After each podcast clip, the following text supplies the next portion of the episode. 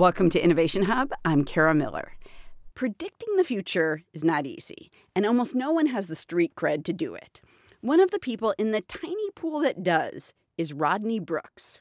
He's a robotics pioneer who helped invent the Roomba vacuum cleaner, and he now creates robots that work in factories. He worries that the hype around how tech is going to change our lives is often just that hype. Whether it's self driving cars or robots that replace people at their jobs or rockets that are going to take tourists to the moon, the underlying science for these amazing advances can be kind of half baked. And when the advances are a little bit closer to coming out of the oven, they have to collide with us, our attitudes, and our unpredictable world. A few years back, Brooks told me that when he and his colleagues created those round robotic vacuums, they were shocked to find that people would name them. One woman, he said, knitted clothes for her vacuum.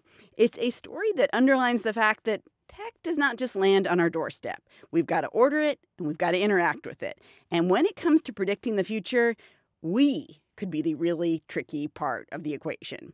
Rodney Brooks is here to offer us his vision of what's ahead. He co founded iRobot, and he's the founder, chairman, and chief technology officer of Rethink Robotics. He's also a professor emeritus of robotics at MIT.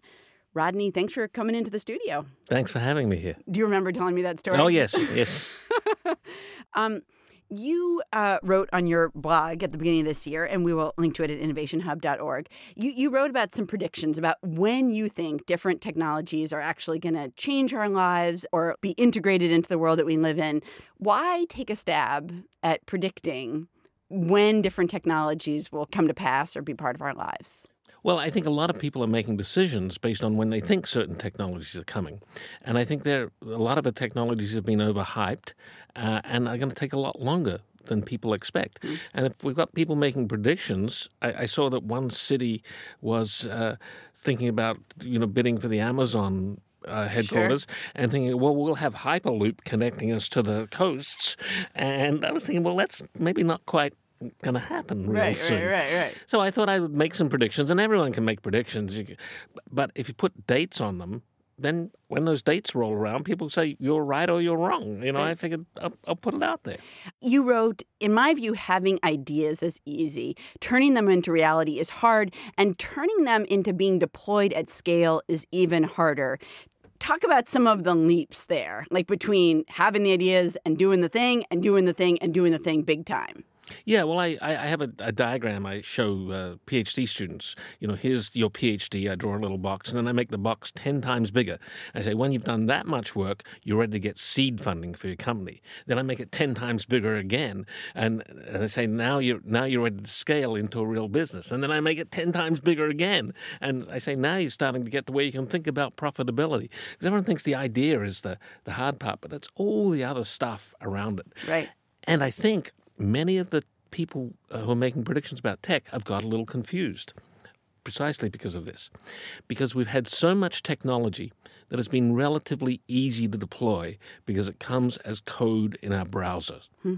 And that's a really easy thing to roll out. Code in a browser. It's almost zero cost to roll out a new version of code.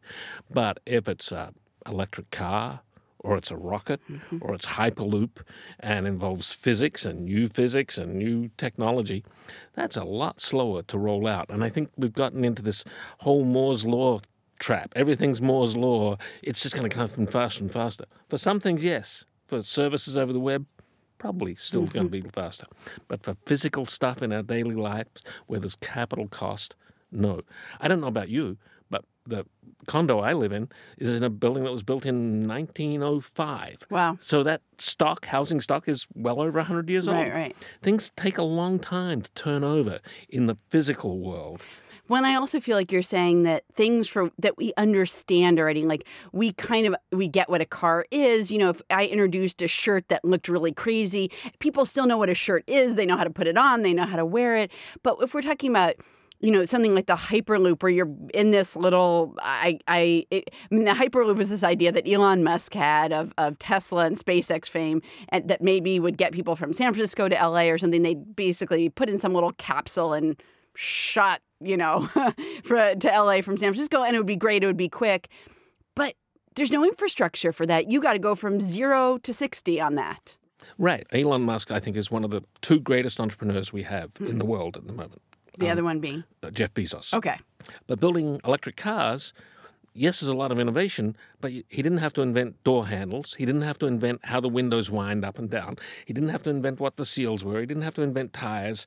All those things have been built for over 100 years. There's tremendous Right. knowledge. He didn't have to pave highways. He didn't have to, which Ford did. Ford actually was the one, the guy who said we got to, we got to have some paved Mm-hmm. highways. Whereas Hyperloop, we've never actually demonstrated it, even in a, prototype. It's talking about moving humans made of flesh and blood at hundreds of miles an hour in a tunnel for hundreds of miles long underground. There's going to be a lot of things to figure out: how you load, how you unload, how people feel about being inside that little little capsule. There's going to be lots and lots and lots of things. It's not going to come as quickly as some people might think. Hmm.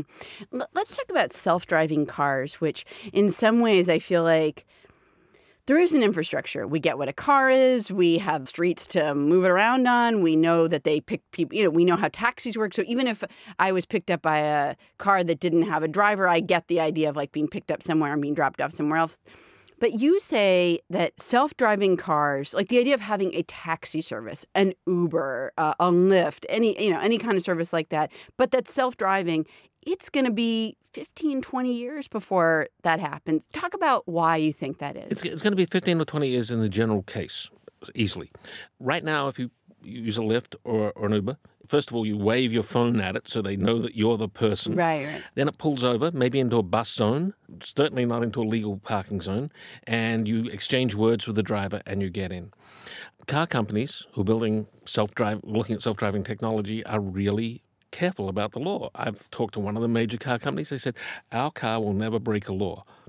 Well, they cannot drive in my neighborhood in Cambridgeport any day of the week without crossing a double line. You cannot do it. You cannot get around. Um, about every three weeks, I need to drive the wrong way down a one way street. It's the only way I can get past whatever is blocking the road. Okay.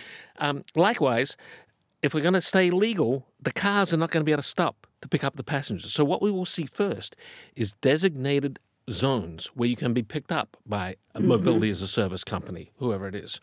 So, it's not going to be just like it is today, except they're driverless. We have to bring in that new sort of infrastructure of where you can get picked up, where you can get dropped off. Now, what if you're in this self driving car? given the success of voice recognition over the last five years, it's gotten fantastically better. We're, we're used to talking to the device in our kitchen, whether it be from Amazon or from Google. I'm guessing that we're going to have voice interaction in this mobility as a service car. And what if um, in my neighborhood in Cambridgeport, there is suddenly a construction site and there's no way to go forward? Am I going to be able to tell the, the car, back up, drive the wrong way down this one way street? Well, maybe I can tell it, but what if I'm a 14 year old kid that's been put in there by their mother right. on their way to soccer practice? Right. Is the 14 year old kid allowed to drive the self driving car by telling it what to do? Or what if you've had a few drinks and you're not telling them something that's going to be right or, wha- helpful? Or what if it's a dementia patient Mm-hmm. being put by the adult kids off to some event? So I think that the idea of the technology, we can sort of see how it works, but the implementation is going to be much slower and much more restrictive. And every time, every time there's some sort of accident or something goes not right, a a dementia patient gets trapped in a self driving mm-hmm. car, say, uh, it's going to make headlines. People are going to be very upset about it. You're listening to Innovation Hub. I'm Kara Miller. I'm talking with Rodney Brooks, a professor emeritus of robotics at MIT. He co founded iRobot. He's the founder, chairman, and chief technology officer of Rethink Robotics. So, your current company creates a robot that um, helps people in light manufacturing. I think it can fill boxes, right? Do repetitive tasks like that. And I feel like one recurring question, you've probably encountered it 10,000 times, is how many jobs will robots take? And it feels like over the past year or so, the discussion about artificial intelligence and machine learning and the ability for um, technology to take white collar jobs. Well, you know, we've seen obviously blue collar jobs both move overseas, but also factories are, have more robotics in them than they used to. This fear about, you know, machine learning and artificial intelligence has really escalated. Do you feel like that fear is justified? Well, I, I think things are certainly happening. No, no question about that. I think the predictions of how quickly we'll get certain capabilities are way overestimated. One thing that we're just terrible at with all our robots is dexterity. Hmm. We don't have dexterous robot hands. The hands that we sell in my robot look just like the robot hands that I used at Stanford University 40 years ago. Really? Um, I, I show in my talk, I show pictures of the two of them, and it's hard to tell which is which. And you don't think we're on like the precipice of completely changing we are not on the that? precipice Okay. at all. Okay. Um, so we're not good at dexterous stuff. Uh, we are good now at moving in straight lines, Mm-hmm. moving stuff around. So we see there was a Massachusetts company, Kiva Robotics, Mm-hmm. which uh, developed a way of moving shelves around in a fulfillment center to a person who used their hand to pick up the object, but the person didn't any longer have to run along the, the aisle after aisle to get to the right object. Mm-hmm. The objects got brought in a whole shelf unit. Amazon bought that company. It's now called Amazon Robotics. It's many, many, many times bigger now than it was. It's being deployed in Amazon's fulfillment centers around the world. And Amazon is ramping up their employment of people to do the manual picking. And they can't get enough people. Right. because robots just aren't there yet. Um, Robots can't do Okay, that. okay. So, yes, as with every technology, there will be displacement of current jobs. The jobs will change. For the people it happens to, it can be disastrous, it can Mm-hmm. be horrible, it can be threatening. But I, I don't think we're at a point where. You know, many people say, "Oh, the job's going to be done by robots." right, we're right. a long, long way off from that. In fact, if you look at U.S. manufacturing, uh, which has, uh, I think, uh, three hundred thousand manufacturers in the U.S., many of the manufacturing sites are very worried because their population in their factories been there a long time. They're getting older. Mm-hmm. It's hard to get younger people in.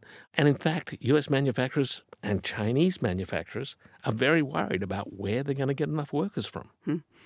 How can we get better at predicting, at thinking through for the average person how long it's going to take for a new technology to really be part of our lives? Because I feel like there's, like I said, there's sort of media, there's reports all the time about something that feels like it's just around the corner, but from the way you think about things, not necessarily.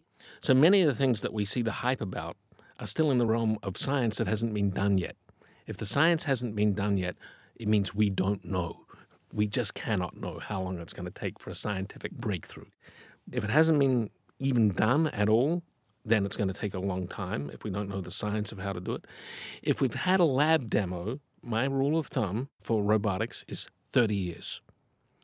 30 years from when it gets demoed. Do you know when I first saw a car drive along a freeway at 55 miles an hour for over 10 miles driverless? No. 1987 Really? in, near Munich. okay. Um, when do you think the first car will drive across the country, uh, hands free, feet free?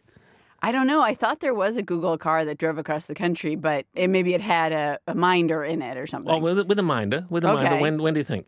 I don't know. It happened in 1995. 1995. Okay. so It was that's- it was Carnegie Mellon Okay, okay. University.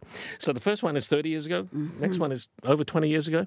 These things take a long time, and people who are just waking up say, "Oh, you can drive along a freeway now." They think, "Oh, it's all solved." No, we're already 30 years in on self-driving cars. People have been working on actively Right. for 30 years. Is there a technology out there that you think the other way about, where you're you think it may be more imminent than we may believe it to be? Oh, I wish I knew. Okay. You know, I, I'll give you an example of one that just snuck up on us, wham, and that is um, being able to talk to our machines. Five years ago, I don't think anyone imagined we could have such good speech recognition, especially in noisy environments, as you see on the Amazon Echo, Alexa, Right. or you see on Google Home. Right. Snuck up on us totally. People were not predicting it was going to get that good that quickly. And now it's deployed. So that's something where, like in the 80s and 90s, people were not doing demos of it. Um, I used to say in the early zips, you know, 2002 Right, through right. to 2003, about speech recognition, I'd say, yeah, it's sort of like say or press two for frustration. in, in fact, I had I had a speech controlled office from around 2001 to 2003 where everything was under speech control. And it was hard work to Hmm. use my office. But I thought I got to live this, I got to do it. It was hard, hard work. And now today, poof, just works. So we will have you back in like 20, 30 years and see how this all shook out. Does that sound good? That's a deal. All right. Rodney Brooks is professor emeritus of robotics at MIT. He co founded iRobot. He's the founder, chairman, and chief technology officer of Rethink Robotics. Rodney, thank you so much. Thank you.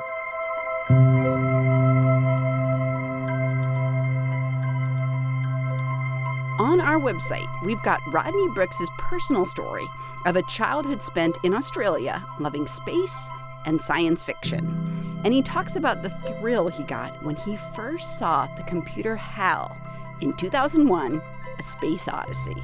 It was a murdering psychopath, but apart from that, it was fantastic.